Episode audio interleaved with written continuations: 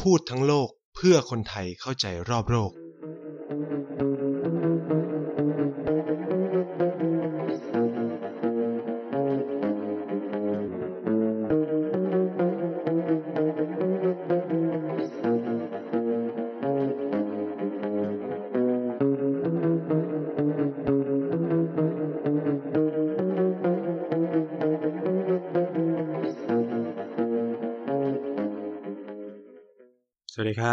กลับมาพบกันอีกแล้วนะครับ กับรายการพูดทั้งโลกทางช่อง TPD Podcast นะครับ และพบกับไนท์เช่นเคยนะฮะ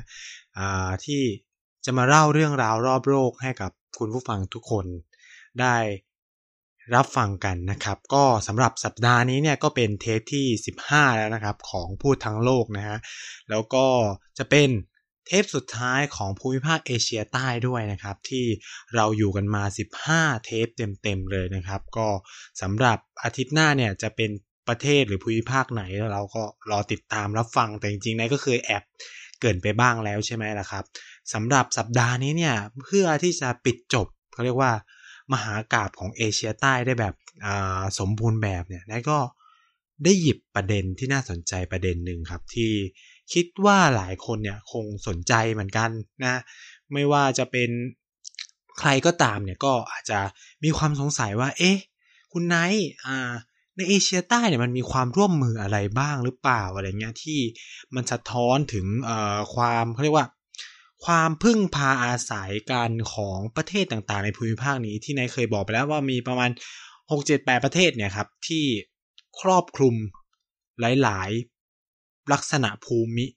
ศาสตร์ แล้วก็ลักษณะภูมิประเทศด้วยนะครับ ทั้งเป็นเกาะใช่ไหมเป็นแผ่นดินใหญ่เป็นเทือกเขาใช่ไหมเป็นพื้นที่ป่าพื้นที่ลุ่มอะไรเงี้ยก็ภูมิภาคเอเชียใต้นี่ก็มีความหลากหลายของมันเยอะแยะมากมาย และแน่นอนนะครับเอ่อถ้าเราพูดถึงเอเชียใต้เนี่ยมันก็เป็นหนึ่งในภูมิภาคเนาะที่มีประชากรจำนวนมหาศาลเลยอ่ารู้ทุกคนไม่แน่ใจว่าทุกคนเนี่ยทราบหรือเปล่านะครับว่า พอคำนวณกันดีๆแล้วเนี่ย ประชากรของภูมิภาคเนี่ย คิดเป็น 21%นะ 21%ของประชากรทั้งโลก ให้ลองคิดด้วยคือคนหนึ่งในห้าของโลกอะ่ะ อาศัยอยู่ในภูมิภาคเล็ก ๆ ภูมิภาคนี้เองที่มันมีพื้นที่เอาจริง ๆอะนะพื้นที่ พื้นที่ที่แบบคิดคำนวณไปทั้งโลกอะคิดเป็นแค่สามเปอร์เซ็นของพื้นที่โลกแค่นั้นเอง แต่กลับมีประชากรยี่สิบเอ็ดเปอร์เซ็นของโลกอ่าให้นึกภาพอย่างที่นายเคยเล่าไปแล้วว่าแบบเอเชียใต้มันเป็นแหล่งรวมของความแออัดใช่ไหมเพราะว่าเนี่ยแค่เราเทียบง่ายๆมีพื้นที่แค่สามเปอร์เซ็นของโลก แต่ดันมีประชากรยี่สิบเอ็ดเปอร์เซ็นของโลก ซึ่งมันต่างกันลิบลับมากเลยนะครับ แล้วเมื่อไปดูในเชิงตัวเลขทางเศรษฐกิจเนี่ยมูลค่าเศรษฐกิจของภูมิภาคเนี่ยก็ประมาณ สามจุดหกเจ็ดหกแปดล้านล้านเหรียญดอลลาร์สหรัฐ หรือคิดเป็นง่ายๆเนี่ยก็ประมาณ 4.2%ของเศรษฐกิจโลกครับ อันนี้เป็นข้อมูลปี 2019 ก็คือประมาณปีที่แล้วเนาะ นี่ก็จะได้เห็นชัดเข้าไปอีกว่า เออ ประชากรเยอะพื้นที่น้อย เศรษฐกิจกลับไม่ได้ดีเท่าไหร่นักอีกนะครับ ก็ มันก็สะท้อนถึงอะไรนะครับ มันก็สะท้อนถึงว่าคนในภูมิภาคนี้ก็ต้องเผชิญกับความอดอยาก ความยากจนเนาะ แล้วก็ปัญหาเรื่องที่ดินทำกินนะครับ นี่นี่คือสิ่งง่าย ๆ ที่เราเห็นได้จากการมองภาพกว้างๆจากแค่จำนวนประชากร ขนาดพื้นที่ทางภูมิศาสตร์นะครับ แล้วก็ตัวเลขทางเศรษฐกิจสามสิ่งนี้บอกอะไรเราเยอะมาก แค่มองสัดส่วนเปอร์เซ็นต์เนี่ย มันก็จะได้เห็นความชัดเจนเหล่านี้มากยิ่งขึ้นนะครับ เมื่อ ไปดูแบบในเชิงรายละเอียดจริงเนี่ยประชากรของภูมิภาคนี้มีประมาณพันเจ็ดร้อยล้านคนนะซึ่งก็ถือว่าเยอะนะ ไม่ใช่ว่าไม่ใช่ว่าน้อยเลยนะครับ แล้วก็ถ้าเราพูดกันตรงไปตรงมาเนี่ยก็ต้องบอกว่าไอ้ก่อนหน้าเนี่ยตรงเนี้ยเราก็เรียกกันว่าอนุทวีปอินเดียใช่ไหมจริง ๆ แล้วมันก็คือประเทศเดียวกันเกือบทั้งหมดอะ แต่เพียงแค่ว่าพออังกฤษเข้ามายึดครองแล้วก็เริ่มมีการประกาศเอกราชอะไรเงี้ยมันก็มีตัวเลขเปลี่ยนแปลงกันไปนะครับ แน่นอนแหละครับว่าส่วนใหญ่เนี่ยไม่ว่าจะเป็นเศรษฐกิจขนาดพื้นที่แล้วก็ประชากรเนี่ย ส่วนใหญ่ก็คืออินเดียเป็นหลักเนาะแค่อินเดียนี่ก็พันสามร้อยกว่าล้านแล้วขนาดพื้นที่เนี่ยผมคิดว่าอินเดียเกินครึ่งแน่นอนนะครับเศรษฐกิจด้วยก็เช่นกันนะครับนี่ก็บอกเลยว่าอินเดียมันมี ความพิเศษมากๆ ต่อภูมิภาคนี้ ก่อนหน้าเนี่ยในเรื่องในเทปแรกใช่ไหมไนท์เคยพูดไปบ้างแล้วว่าเอเชียใต้มันประกอบไปด้วยประเทศอะไร มีลักษณะอย่างไรบ้าง แล้วนายก็แอบพูดไปถึงหน่วยงานหน่วยงานหนึ่งที่เราเรียกว่าสมาคมความร่วมมือแห่งเอเชียใต้เนาะสมาคมความร่วมมือแห่งภูมิภาคเอเชียใต้นะครับ ที่เราเรียกกันสั้นๆว่า SARC ที่มันมีชื่อภาษาอังกฤษว่า South Asian Association for Regional Cooperation นะครับ หรือ SARC นั่นเองหน่วยงานนี้เป็น intergovernmental organization หรือองค์การระหว่างรัฐบาลนะครับ ที่มันเป็นการรวมตัวกันเนาะทางด้านอของรัฐต่างๆ ทางด้านภูมิรัฐศาสตร์ใน เอเชียใต้ ซึ่งอย่างที่บอกนะครับก็มีอัฟกานิสถาน บังกลาเทศ ภูฐาน อินเดียมาลดีฟ เนปาล ปากีสถาน แล้วก็ศรีลังกา เป็น 8 ประเทศนะครับ โดยวันนี้เนี่ยที่เราจะมาคุยกันก็หัวข้อเลยไหนจะมาคุยเรื่องความร่วมมือในภูมิภาคเอเชียใต้นั่นเองนะครับ ซึ่งจะมีองค์กรหลักๆ 2 องค์กรด้วยกัน นั่นคือไอองค์กรที่1เนี่ยเรากำลังคุยกันอยู่นั่นคือซากนะครับ ส่วนองค์กรที่2เนี่ยมันชื่อว่า Bay of Bengal Initiative for Multi-Sectoral Technical and Economic Cooperation นะครับ หรือเรียกสั้นๆ ง่ายๆ ก็คือ BIMSEC นะครับ มันคือถ้าเราจะแปลคือ ความร่วมมือทางด้านเทคนิคและเศรษฐกิจ เออพหุภาคีทางด้าน เทคนิคเศรษฐกิจในอ่าวเบงกอลหรือความร่วมมืออ่าวเบงกอแล้วกัน ถ้าผมจะเรียกง่ายๆเป็นภาษาไทยเนาะเพื่อจะ มันยาวมากนะครับ เป็นชื่อหน่วยงานที่ยาวมากจริง เราควรเรียกมันว่า BIMSTEC นั่นแหละ หน่วยงานเนี้ยจะมีความเกี่ยวข้องกับไทยนะครับ เดี๋ยวเราจะมาคุยกันทีหลังเนาะยังไงขอคุยเรื่องซาร์กก่อนแล้วกันนะครับเอ่อถ้าเราย้อนมองประวัติศาสตร์ของซาร์กเนี่ยมันก็คล้ายๆ กับองค์การความร่วมมือต่างๆ ในในภูมิภาคอื่นๆ นั่นแหละครับ คืออย่าแต่ว่า แต่ละองค์กรความร่วมมือในในภูมิภาคเนี่ยมันจะมีความต่างกันของจุดกำเนิดเนาะเช่นอาเซียนเนี่ยมันมีจุดกำเนิด เพราะประเด็นปัญหาเอ่อเรื่องที่เราเรียกว่าความมั่นคงในยุคสงครามเย็นที่อังกฤษเข้ามานะเราก็เลยเกิดความร่วมมือในประเทศที่เป็นกลุ่มโลกเสรีที่ต้องการต่อต้านคอมมิวนิสต์แล้วก็เลยเกิดเป็นอาเซียน แล้วก็เป็นจุดเริ่มต้นต่อมานะครับ ก่อนที่มันจะมีการปฏิรูปอาเซียน แล้วก็เริ่มรับเอาอดีตประเทศ คอมมิวนิสต์หรือที่ยังเป็นคอมมิวนิสต์แต่อยู่ในภูมิภาคเอเชียตะวันออกเฉียงใต้เนี่ยเข้ามาด้วย ส่วนอาเซียนเนี่ยไอเดียในการจัดตั้งเนี่ยมันเกิดขึ้นนะครับ จริงๆอะเริ่มตั้งแต่อินเดียได้รับเอกราชนั่นแหละ แต่ว่ามันก็ติดปัญหานู่นนี่นั่น เยอะแยะมากมายจนกระทั่งเอ่อราวๆต้น หรือปลายทศวรรษ1970เนี่ยก็เริ่มมีการพูดคุยกันของกลุ่มประเทศในเอเชียใต้ ซึ่งส่วนใหญ่เนี่ยเป็น ประเทศที่ไม่ได้ฝักฝ่ายฝ่ายใดนะครับ โดยจุดเปลี่ยนสำคัญที่ประเทศเหล่านี้เอ่อหันหน้ามาคุยกันนั่นก็คือการบุกเข้าไปในอัฟกานิสถานของสหภาพโซเวียตหรือ USSR เนี่ยก็สร้างความวิตกกังวลนะครับ ให้กับ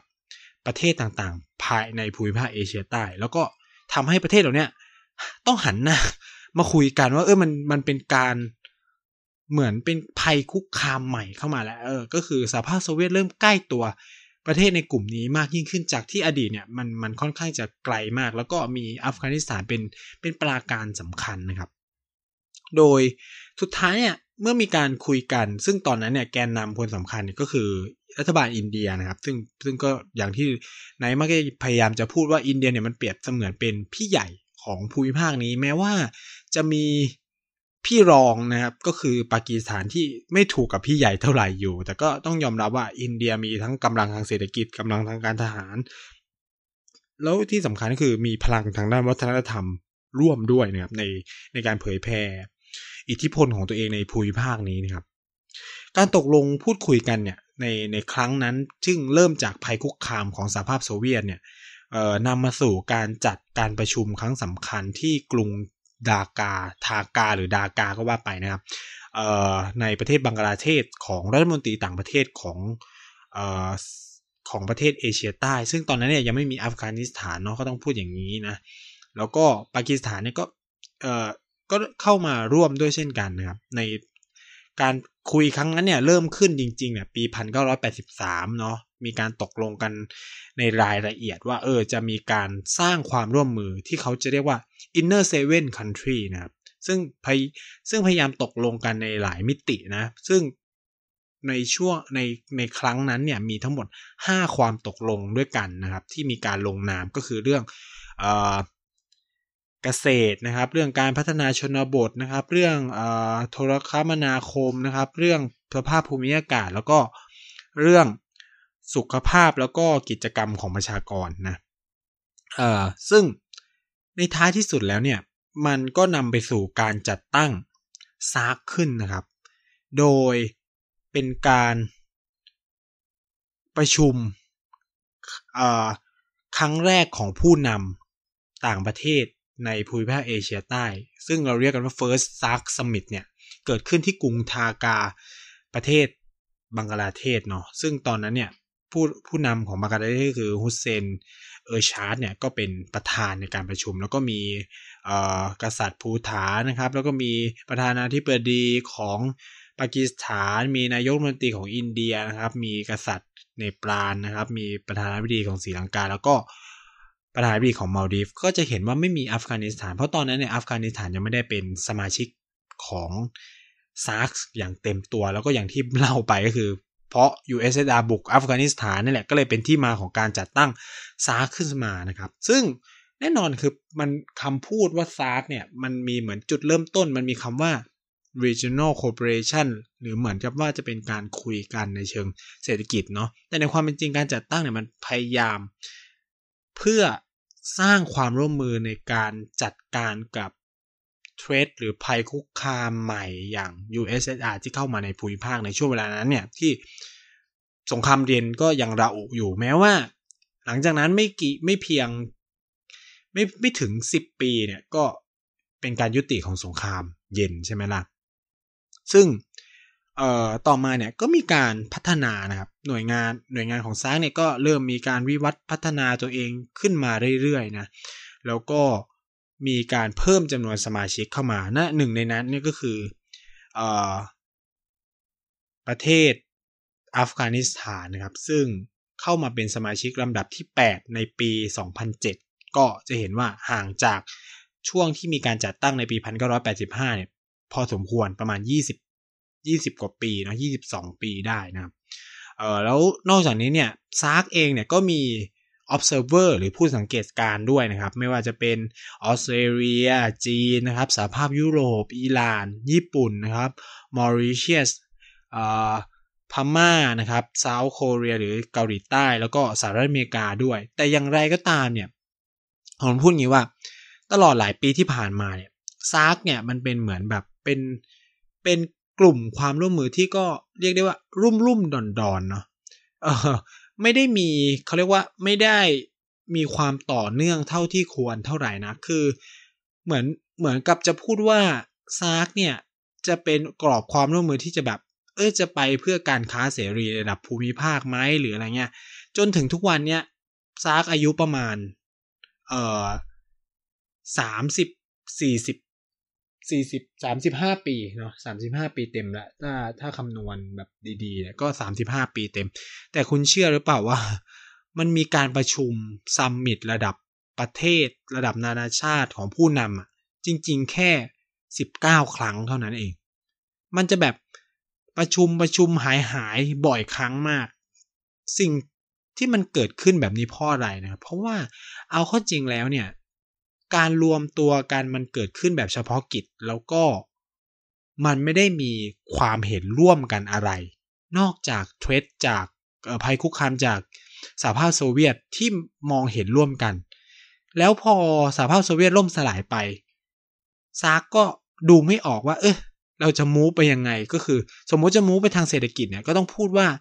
มันมีความแตกต่างกันของ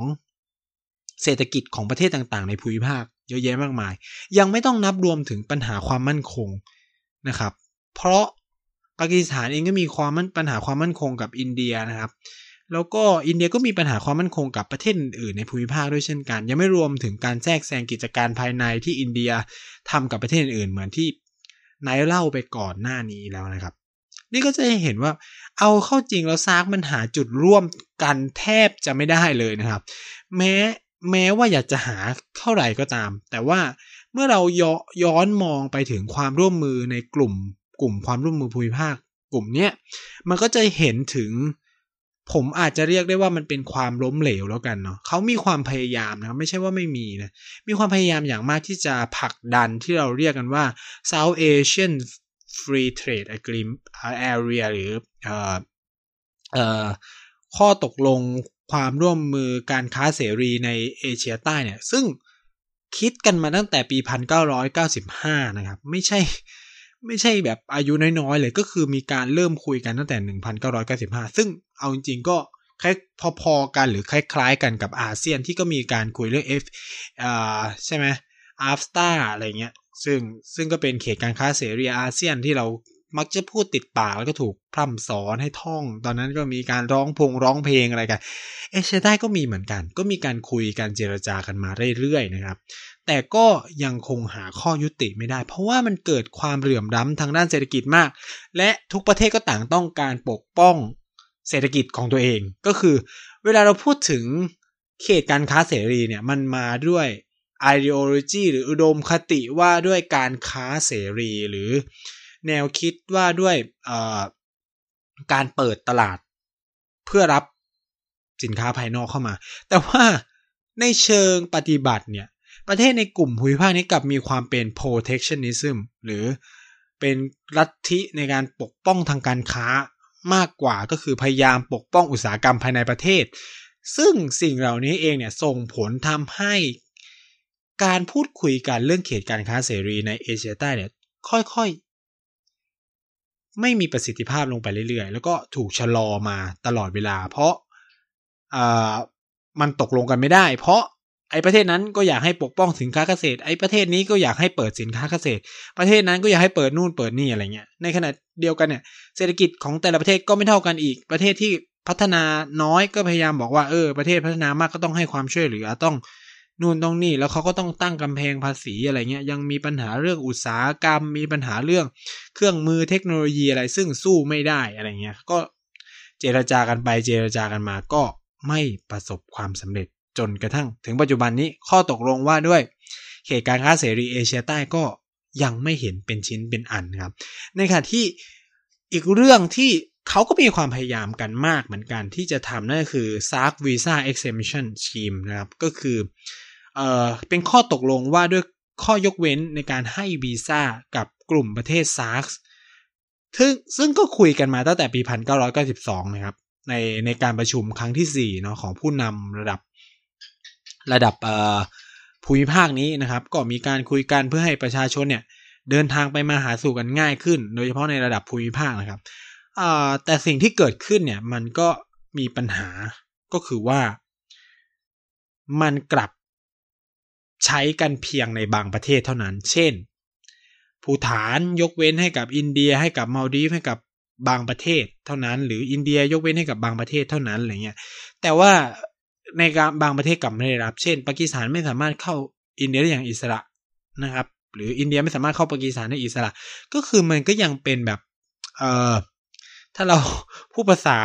มันบ้านมันก็แบบซองเงาะแซงแงะ มันไปไม่สุดสักทีมันก็เลยแบบ มันจะต่างจากอาเซียนเนาะตอนนี้คือเราทำจนสุดทางแล้ว ก็เลยเรียกได้ว่า เออเส้นทางเดินของซาร์กเนี่ยมันค่อนข้างจะลุ่มลุ่มดอนดอนนะครับ แล้วยิ่งโดยเฉพาะหลังจากการขึ้นมาของนายกรัฐมนตรีนเรนทราโมดีของอินเดียเนี่ย คือผมพูดอย่างนี้ก่อนว่าปฏิเสธไม่ได้นะครับว่า การดำรงอยู่ของซาร์กและการเกิดขึ้นของซาร์กเนี่ยมันเป็นผลสำคัญมาจาก ความพยายามของอินเดีย ฉะนั้นการจะอยู่หรือจะไปเนี่ยมันก็ขึ้นอยู่กับอินเดียด้วยเช่นกัน และมันปรากฏว่าอินเดียเนี่ยดันเป็นแน่นอนอินเดียกับปากีสถานเขามีปัญหากันนะครับ แล้วเขาก็มีปัญหากันตั้งแต่ประมาณปี 2016 แล้วที่มันมีการการส่งเครื่องบินรบเข้าไปโจมตีกันนะฮะทำให้ซาร์ก summit ในปี 2016 เนี่ยถูกยกเลิก ซึ่งมันคือครั้งที่ 19 นะ คือผมบอกว่ามีการประชุม 19 ครั้งใช่ไหมแต่ครั้งที่ 19 เนี่ย มันไม่ได้มีการประชุมจริง เพราะว่ามีการยกเลิกคืออินเดียมองก็คือมันเกิดปัญหาระหว่างอินเดียกับปากีสถานฉะนั้นอินเดียก็เลยยกเลิกไม่เข้าร่วม จากนั้นเนี่ยประเทศต่างๆที่เป็นพันธมิตรของอินเดียก็ทยอยไม่เข้าร่วมประชุม เมื่อหลายประเทศเริ่มไม่เข้าร่วมประชุม มันก็ไม่มีประโยชน์ที่จะจัดการประชุมนี้สุดท้ายเนี่ยก็ยกเลิกกันไป แล้วนับตั้งแต่นั้นจนถึงวันเนี้ยซาร์ก summit ก็เลยไม่ได้จัดมา อีกเลยนะครับ ก็กี่ปีแล้วอะ2016 2017 2018 2019 2020 ก็ 5 ปีแล้วนะครับ ถึงแม้ว่าในประมาณช่วงต้นปีที่ผ่านมาเขาจะมีการคุยกันเรื่องโควิด แต่นั่นไม่อาจนับว่าเป็นซาร์ก summit ได้นะครับ เพราะว่าซาร์ก summit มันเหมือนเป็นการที่ผู้นำประเทศต่างๆ ในอาในในเอเชียใต้เนี่ยเขามาคุยกันแล้วก็เจรจาตกลงทั้งเรื่องการค้าความมั่นคงอะไรเงี้ยเพื่อหารือในประเด็นต่างๆ มันก็เหมือนกับว่าพออินเดียมีปัญหากับปากีสถานอินเดียก็เลย หยุด ซากไปเลยนะครับ แล้วนั่นก็เลยเป็นที่มาของการกลับมาเติบโตอีกครั้งของอีกหนึ่งองค์กรสำคัญในภูมิภาคนี้นะครับ ซึ่งในเกินไปแล้วนะ ก็คือบิมเซกนั่นเองหรือความร่วมมืออ่าวเบงกอลนะครับ ซึ่งน่าสนใจมากผมบอกเลยว่าอองค์กรความร่วมมือนี้มีความน่าสนใจ เพราะว่ามันยึดโยงอยู่กับภูมิศาสตร์ทางด้านทะเล ผมว่าน่าจะมีองค์การระหว่างประเทศน้อยมาก ที่ ใช้ภูมิศาสตร์ทางด้านทะเลเนี่ยมาเป็นเครื่องในการยึดโยงประเทศต่างๆ ภายในภูมิภาคนะครับ แล้วแต่จริงๆนะก็ต้องพูดอย่างนี้ว่ามันมันไม่เชิงทั้งทั้งหมดนะว่าเออมันยึดกับภูมิศาสตร์นะคือ BIMSTEC เนี่ยก็ต้องบอกว่ามันคือซาร์กลบสามแต่บวกสองอ่าซาร์กลบสามบวกสองคืออะไรซาร์กลบสามเนี่ยก็คือลบ ปากีสถาน ลบมาลดีฟ แล้วก็ลบอัฟกานิสถานออกไป แต่ไอ้บวกสองนี่ก็คือบวกเมียนมาหรือพม่า แล้วก็บวกไทยแลนด์เข้าไปนั่นเองนะครับ ซึ่ง BIMSTEC เนี่ยต้องพูดอย่างนี้ว่าก่อกำเนิดนะ แล้วเป็นแนวคิดริเริ่มโดยนะครับ ประเทศไทยนั่นเองอ่าผมหาชื่อของมันได้เจอแล้วนะครับ เป็นภาษาไทยแบบยาวๆว่านะครับ ความริเริ่ม แห่งอ่าวเบงกอลสำหรับความร่วมมือหลากหลายสาขาทางวิชาการและเศรษฐกิจเหนื่อยนะ หรือ BIMSTEC นั่นเอง ยาวมาก เป็นชื่อที่มันยาวมากครับ โดยต้องพูดอย่างนี้ว่า BIMSTEC เนี่ยถือกำเนิดโดยประเทศไทยนะเป็นผู้เริ่มก่อตั้งในปี 1997 นะ โดยเริ่มคุยกันที่กรุงเทพบ้านเรานี่เองนะครับ ภายใต้ชื่อตอนแรกนะครับว่า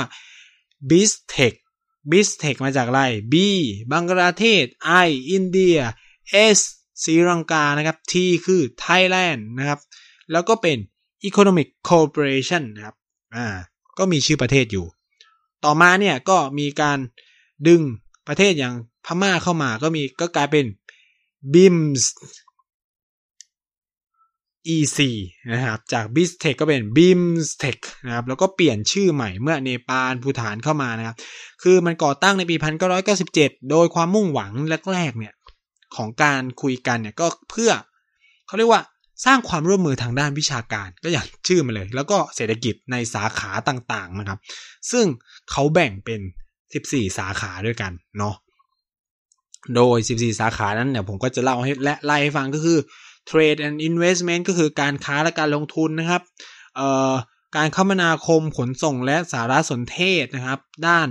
พลังงาน ด้านการท่องเที่ยว ด้านเทคโนโลยี ด้านการประมงนะครับ ด้านการเกษตร ด้านสาธารณสุขเอ่อด้านการต่อต้านความยากจนนะครับ ด้านการต่อต้านการก่อการร้าย แล้วก็เรื่องของภัยอาชญากรรมข้ามชาตินะครับ ปัญหา 11เนี่ยก็คือปัญหาสิ่งแวดล้อมแล้วก็ภัยพิบัตินะครับ 12เนี่ยก็คือการสร้างปฏิสัมพันธ์ระหว่างประชาชนกับประชาชน 13เนี่ยก็คือเรื่องความร่วมมือทางด้านวัฒนธรรม แล้วก็ส่วนที่ 14 ก็คือเรื่องของ climate change หรือความเปลี่ยนแปลงทางด้านสภาพภูมิอากาศนะครับ BIMSTEC เนี่ยก่อตั้งปี 1997 แล้วก็เริ่มมีสมาชิกเพิ่มเข้ามาในปี 2010 2000 ในปี ในปี 1998 มีเนปาลใช่ไหมแล้วก็ 2010 2004 เนี่ยก็รับนี่ไอ้2000ไอ้1998 เนปาลเข้ามาเป็น observer ก็คือเป็นผู้สังเกตการณ์แต่ในปี 2004 เนี่ยก็คือรับทั้งเนปาลแล้วก็ภูฏานเข้ามาเป็นสมาชิก แล้วก็ทำให้ปีนั้นเองอะต้องเปลี่ยนชื่อเป็นบิมสเทคที่มาจากชื่อยาวๆ ที่ผมเล่าให้ฟังก็คือ Bay of Bengal Initiative for Multi-Sectoral Technical and Economic Cooperation ยาวมาก เป็นชื่ออะไรที่แบบยาวมากครับ ปัจจุบันเนี่ยสำนักงานใหญ่ของบิมสเทคหรือสำนักงานเลขาธิการของบิมสเทคเนี่ยอยู่ที่กรุงธากาประเทศบังกลาเทศอ้อเลยลืมบอกไปว่าอีสำนักงานใหญ่สำนักเลขาธิการของซาร์กเนี่ยมันอยู่ที่กรุงกาฐมาณฑุประเทศเนปาลเนาะเออลืมอธิบายไปนะครับอ่าปัจจุบันเนี่ย บิมบิมสเทคเขาก็มีการจัดประชุมกันอยู่เนืองเนืองเนาะแต่ว่าคล้ายกันกับซาร์กเลยนะครับ รุ่มรุ่มดอนดอนเหมือนกันนะครับ โดยตั้งแต่ก่อตั้งมาปี 1997 จนถึงทุกวันเนี้ยก็เท่าไหร่ละ 23 ปี เขาเพิ่งฉลอง 20 ปีไปเมื่อไม่นานมานี้ที่กรุงเทพนะครับ เพิ่งมีการจัดประชุมแบบจริง ๆ จังๆสี่ครั้งแค่นั้นเองนะครับ จริง ๆ ปีนี้จะเป็นปีที่ห้าแต่ยังไม่ได้จัดเนาะอ่าแต่จัดไปจริง ๆ แค่สี่ครั้งก็คือครั้งแรกในปี 2004 จัดที่ประเทศไทยนะครับ ครั้งที่สองปี 2008 จัดที่ประเทศอินเดีย ครั้งที่สามปี 2014 จัดที่ประเทศพมา่า ครั้งที่สี่ปี 2018 จัดที่ประเทศเนปาลนะครับ ก็มีแค่สี่ครั้งนะ ก็ถือว่ายังยังไม่เห็นความชัดเจน คือ ถ้าใครเออผมจะมาเล่าว่าอานิสงส์ของบิมเซกที่ผมเห็นจริง ๆ ก็คือ ถ้าคุณเคยไปเที่ยวอินเดียหรือประเทศในกลุ่มบิมสเทคเนี่ย ผมอยากบอกว่าคุณเวลาคุณไปเที่ยวสถานที่ท่องเที่ยวนะ ทุกคนสามารถยื่นสิทธิ์บิมสเทคในการเข้าสถานที่เหล่านั้นในราคาบิมสเทคได้ ซึ่งราคาบิมสเทคเนี่ยบิมสเทคเนี่ยจะมีราคาที่ถูกกว่า นักท่องเที่ยวปกติ อย่างอินเดียเนี่ยเขาจะแบ่งเป็นสามกลุ่มนะครับ คือกลุ่มคนอินเดีย นักท่องเที่ยวต่างชาติแล้วก็กลุ่มนักท่องเที่ยวต่างชาติที่มาจากกรอบความร่วมมือซักและบิมเซกนะครับ คือไอ้สามอันเนี้ยเราจะเห็นได้ชัดๆ คือที่ทัชมาฮานนะครับราคามันจะต่างกันคือถ้านักท่องเที่ยวต่างชาติเลยจะจ่ายประมาณ 800ถึง900รูปีเนี่ยบิมเซกจะมาจะประมาณ 500นะครับส่วนคนอินเดียเนี่ย 50เออ แต่ว่าหลาย ๆ สถานที่ในอินเดียเนี่ยที่ที่ดำเนินการโดยรัฐบาลกลางนะ จะมีแค่2 rate ก็คือ rate ราคาคนอินเดียบิมสเทคแล้วก็ซาร์กกับราคาที่ 2 คือนักท่องเที่ยวต่างชาติ ซึ่งมันจะทำให้เราจ่ายราคาคนอินเดียครับ นี่คือสิทธิประโยชน์จริง ๆ ที่ผมเห็นจากบิมสเทคที่เราได้รับนะครับ คือถามว่าเอ่อพอหลังปี 2016 ที่ซาร์กมันเงียบไป สิ่งที่อินเดียหันมา หันมาหาเนี่ย นั่นก็คือบิมสเทคนะครับ เพราะว่าอะไรนะ อย่างที่บอกอะมันลบไปสามและหนึ่งในสามที่ลบไปเนี่ยนั่นก็คือปากีสถานถูกไหมซึ่งมันเป็นไม้เบื่อไม้เมากับอินเดียแล้วก็แบบคอยขัดแข้งขัดขาทำให้เรื่องต่างๆ มันเดินไปไม่ได้สักทีอะไรเงี้ยครับเขาก็เลย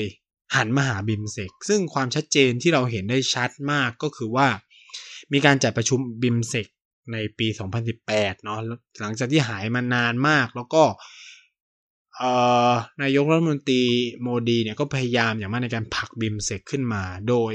ในปีที่แล้วนะครับ ตอนที่แกขึ้นรับตำแหน่ง นายกรัฐมนตรีสมัยที่สองเนี่ย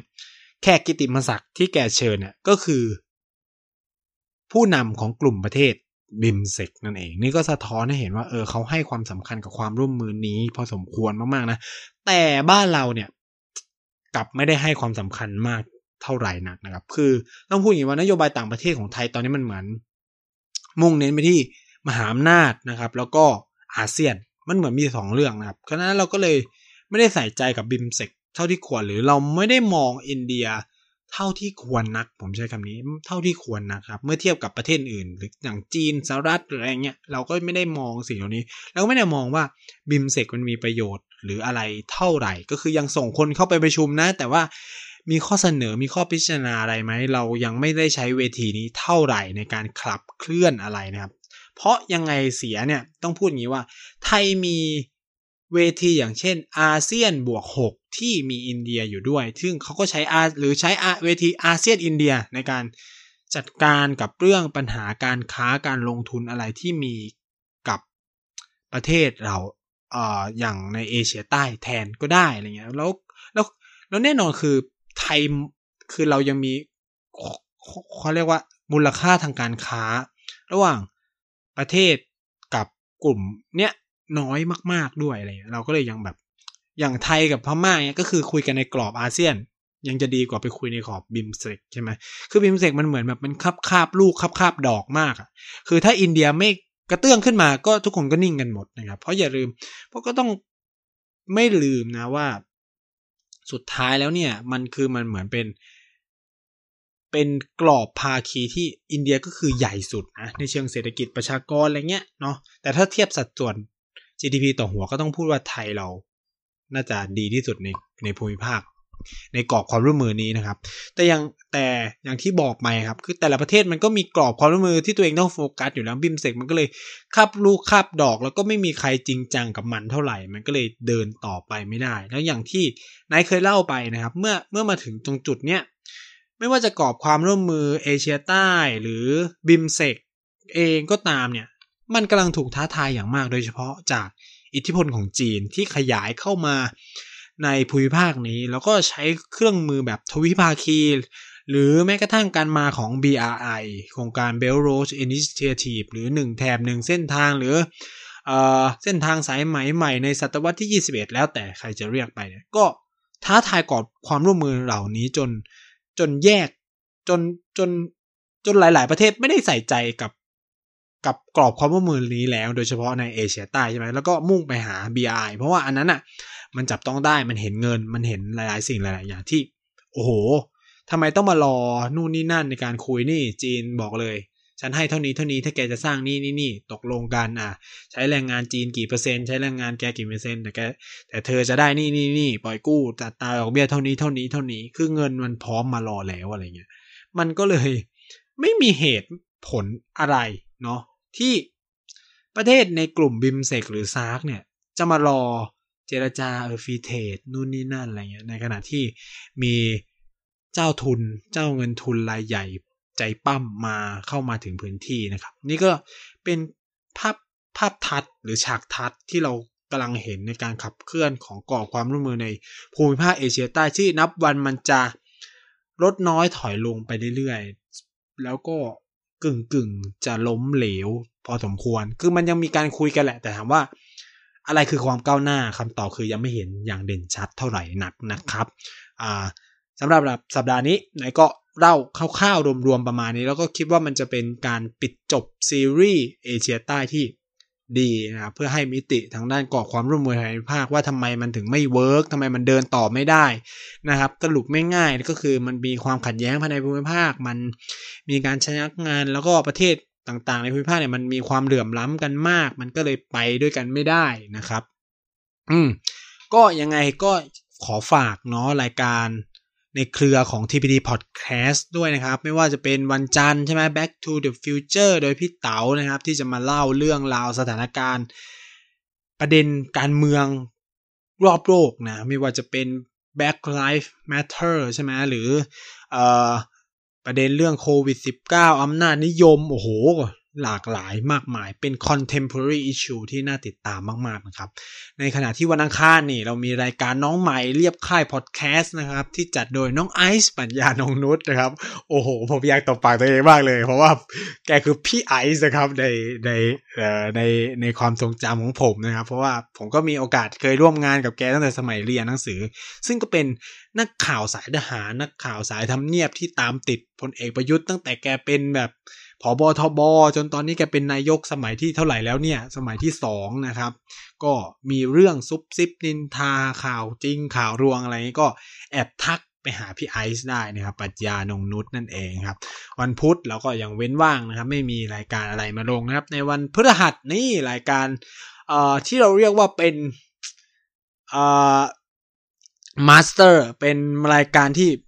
ตอนนี้คนดูมากที่สุดในช่องตลอดการนะครับ ก็คือรายการเกียร์กายก็สิบนะครับไอ้เกียร์กายที่ว่านี่ก็คือที่ตั้งของรัฐสภาเองก็แน่นอนนะครับเขามาคุยกันเรื่องการเมืองนะครับ เจอกับโปรดิวเซอร์ของเรานะ่คือคุณกันนะฮะแล้วก็เจ้าของช่อง TPD Podcast นะครับ ก็คืออาจารย์เด่นนะครับรองศาสตราจารย์ ดรอัศสิทธิ์พานแก้วนะฮะก็ไปพูดคุยกันเมาส์มอย แล้วก็ให้ข้อมูลเรื่องการเมืองไทยในแบบที่เข้าใจง่ายมาก ภาษาเนี่ยวัยรุ่นสุดๆนะ แล้วก็เป็นอะไรที่แบบคุณไม่เข้าใจการเมืองไปฟังแกก็แบบอ๋ออ๋ออย่างนี้แหละครับ อย่างนี้แหละครับ โอ้โห แล้วแกแอบปล่อยข่าว ก่อนล่วงหน้าด้วย คือแบบเป็นอะไรที่พีคมากนะครับ แล้วก็วันศุกร์ก็ยังไม่มีนะครับ ส่วนวันเสาร์ก็เจอกับไนท์เช่นเคยทุกสัปดาห์ก็คือพูดทั้งโลกนั่นเองที่เราจะมาคุยกัน